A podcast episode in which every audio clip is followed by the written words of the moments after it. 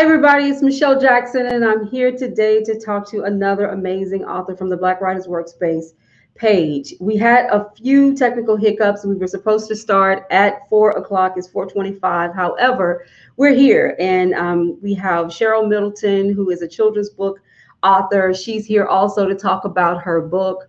All things stay the same, and we are going to just enjoy this time with her. Although she's sitting in the car, um, and we're to make this work because we wanted to make sure we got this in. All things the same. I'm sorry, I miss, misspoke um, initially about the title of her book, but it is a children's book for disabled youth, and it talks about autism and how to empower and inspire our youth that are that are living with autism and their parents. And so I'm very excited to have her. I think it's a very timely topic, something that we can all learn from. And so please join me in having her on the screen and also join me on July the 30th because Cheryl Middleton is going to be at the book relaunch party that takes place on Friday, July 30th from 5 to 9 p.m. She's one of our exhibitors. And that's why I'm so excited to have her as well because you can come out, you can meet with her live, you can talk to her about your books, or you can buy books from her and that what that's what this is all about. So over the next couple of days you're going to see my face a lot interviewing speakers for our writer symposium and our exhibitors for our book fair. This is part of the package. So if you still want to exhibit at the book for book fair please do so. And you can do that by going to boothcentral.com and looking up the black writers workspace book relaunch party and book fair. So let's have cheryl on the screen. Hey how you doing? Hi Michelle. Thank you for having me. I'm doing great. Thank you. Thank you. I know we had a little hiccup earlier. It happens. It's technology. It's something we cannot control. That's what technology has proven to us that we cannot control it. And so, but we're here now and we want to take this opportunity to learn about you and to learn about your book. So tell us about All Things the Same. Sure. So, my story, All Things the Same, is about a character named Peter who um, has autism and he likes everything to be the same. And if you know anything about autism, you will know one of the char- common characteristics that all children and adults with autism have, they are very resistant to change. And, you know, as human beings, we are all creatures of habit, but, you know, changes and things occur and we shrug it off and we go on our way uh, is someone that falls under, you know, with autism spectrum disorder, it can, you know, be really unsettling for them, create a lot of anxiety. And this is just a common characteristic that is known with any child or adult that has autism. So, what I noticed, the impetus for writing the book, I always work with children um, that have special needs because I am a special education teacher, and every year I have at least one child in my class that has autism. And, you know, I just learned so much from my students. And I noticed when I would look at books, children's books about children with autism, I didn't see something with a positive message. And that was a little concerning to me. And I mm. understand that autism does have its challenges.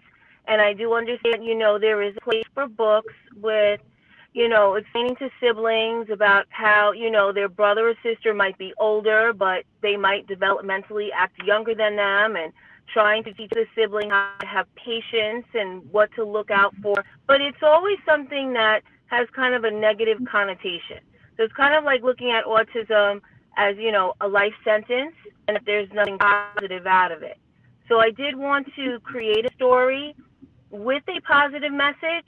And actually, my character, Peter, he is a hero in this story.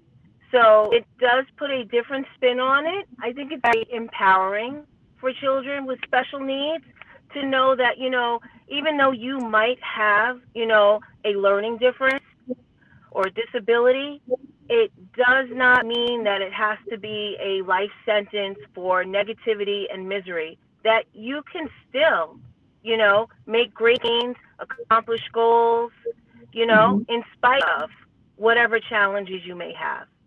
And I think it's important for children that are as you say, non-disabled to see and read these books as well to understand like, you know, I don't need to look at children that are different from me as it's something negative or it's a burden because mm-hmm. everybody has a place in this world. Absolutely. And everybody can contribute, you know, to this world Absolutely. in a positive manner. You know, you you you talk about Peter being the hero in your book, and I'm sure that he is definitely the hero in your book. However, you are a hero to all of us because as a special needs teacher, you are giving back so much to all of us. And um, I'm sorry. um, wow, where did this come from? um, my mother taught school for years, and so just listening to you talk mm-hmm. makes me think of her. Um, wow, I can't believe I'm crying. I never cried, so I just want to say that. But um, I'm very, very happy to have someone on the screen who's done so much great work with kids because it means a great deal. I have friends who have kids with autism.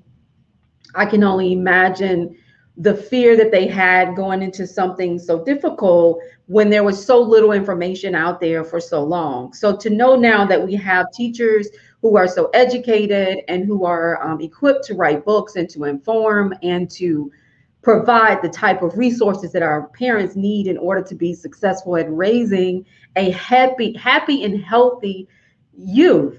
I want to talk to you though about some of the words that are used that are that we need to better uh, that we need to change when we talk about kids with disabilities because i feel like you know we as writers we're wordsmiths right we're here to make it all uh, make make it all make sense and we are we want to be experts at using the right terms when we're talking okay. about different things and for you as a special ed, ed teacher you know i grew up hearing certain terms that are now no longer politically correct when it comes to yeah. youth with disabilities. And so I, I, I just wanted to ask you about some of the terminology. What is the right way? How do you talk about this issue with people? What are the terms that we need to correct so that we're not demeaning or um, or you know or downplaying what the condition is and that that we can understand that youth with autism can have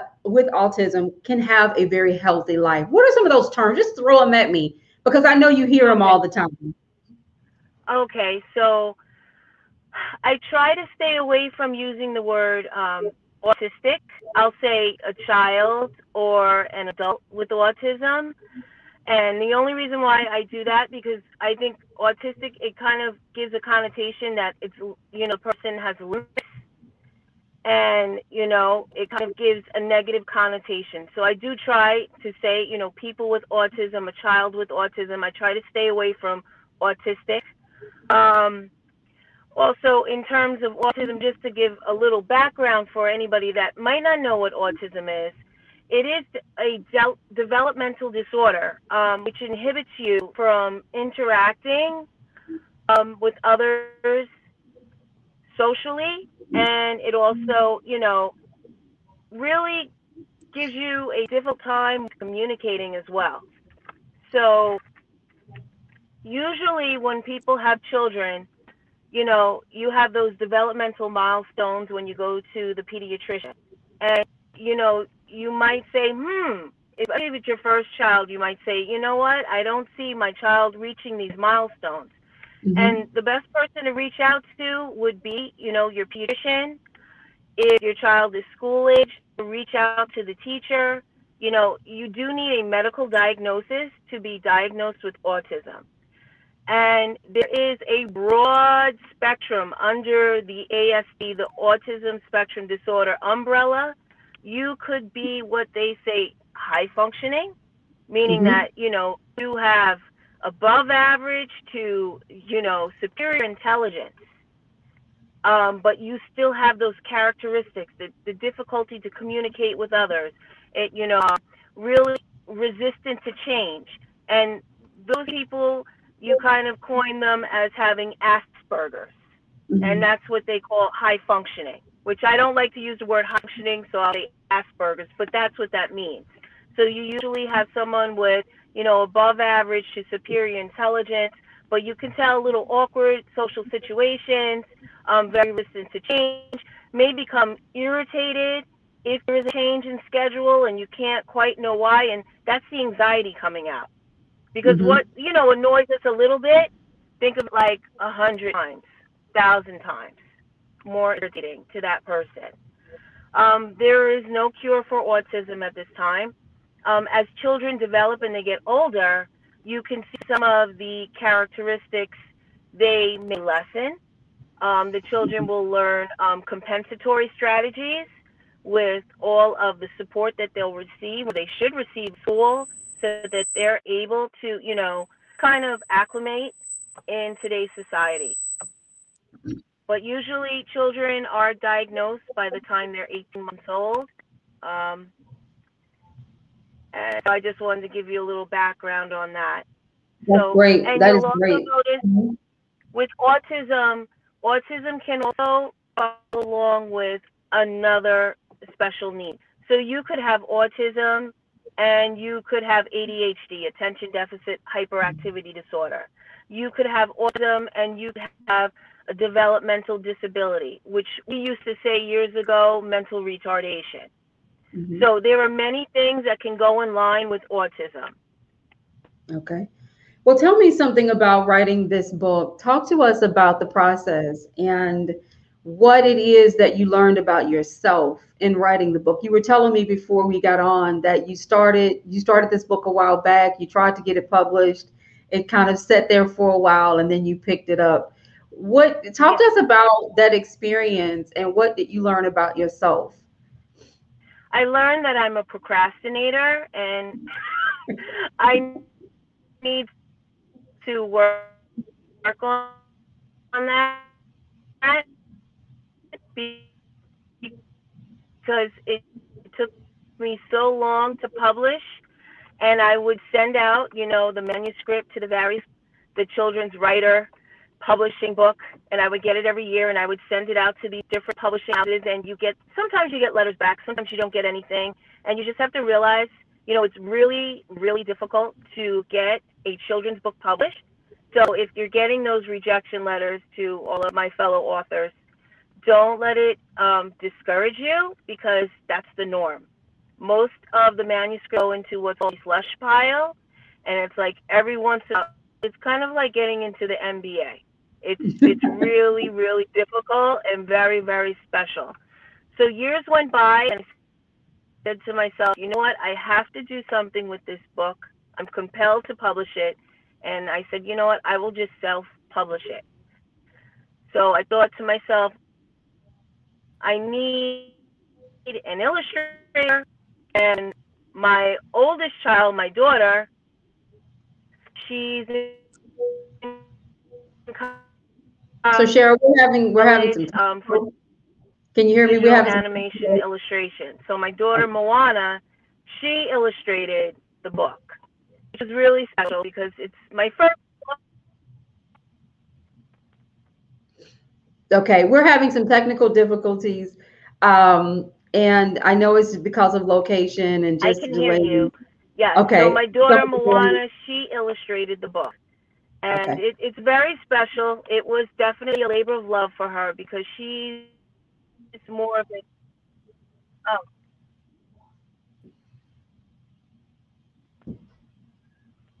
Like I said, we're having some technical difficulties um, for a number of reasons, but nonetheless, I wanted to have her on. And um, we're going to bring her back at some point because um, first and foremost, we want to make sure we get through this interview because it's very important. It's still going to be out there and uh, it will be uploaded to our podcast. But I wanted to spend a little bit more time with Cheryl, so we're going to definitely bring her back at some point. I think we've got you back. Are you good now? Can you can you hear me? Can you hear me? I can hear you just fine. Yes. Okay. Can you hear Okay. me? We were we were having some some difficulties, but that's okay. That's okay. I mean, it happens. It's what happens when you go live, and people probably want to know why don't I take these, but I don't take them because I I like the natural flow of a conversation, and I just cried. So I've got to. I am amazed at myself, something I rarely do, but I do love teachers, and I love what you do. And um, I know we had to short, kind of cut this short because I have to go into another um, interview, but I did want to wrap up by letting you tell everybody where to get your book um, and to invite them out to uh, to your booth on July the 30th. Okay. So everyone, you're welcome to come see me on July 30th. The book can be published on Amazon if you just type in All Things the Same. So this is the book right here. And you can also reach out to me at Cheryl Middle Rights. That's my Instagram. And I have on there my website page and also a link to the Amazon site. But it's called All Things the Same. And, you know, I hope you enjoy reading it as much as I may, you know, I enjoy creating it. And I thank you so much, Michelle, for having me. Absolutely. I want to tell everybody to go out and get Cheryl's book. I need you to have this on your shelf. If you're like me, you have friends that have you um, kids with autism, and they're doing a remarkable job. And people like Cheryl help us to move the needle in understanding these conditions and to make sure that we are being fair and equitable in how we handle people with this particular disability. A disability doesn't mean that you won't have a great life. It doesn't mean that you can't be happy and have love and, and, and laugh and all those different things. And that's what I love so much about her book the fact that Peter is the hero and uh, he's a little young young man um, who has autism. So Cheryl, thank you so much for being with us. Um, I hate that we had so many technical uh, challenges. However, we got through the interview and we're going to bring you back again. Uh, Cheryl's going to be at the Black Writers Workspace Virtual Book Fair and that's on Friday, July the 30th. So come out and meet with her, please. I really do ask that you do that and to buy her book. That's what's important. We are mostly self published authors. Many of us self published for choice. It was our decision to do so because it is so difficult to get a publishing deal. We wanted the world to see and to read our stories. And so that's why she's doing what she's doing. She's an expert in working with these with this with youth with disabilities. And so for having her to write a book about autism is so remarkable.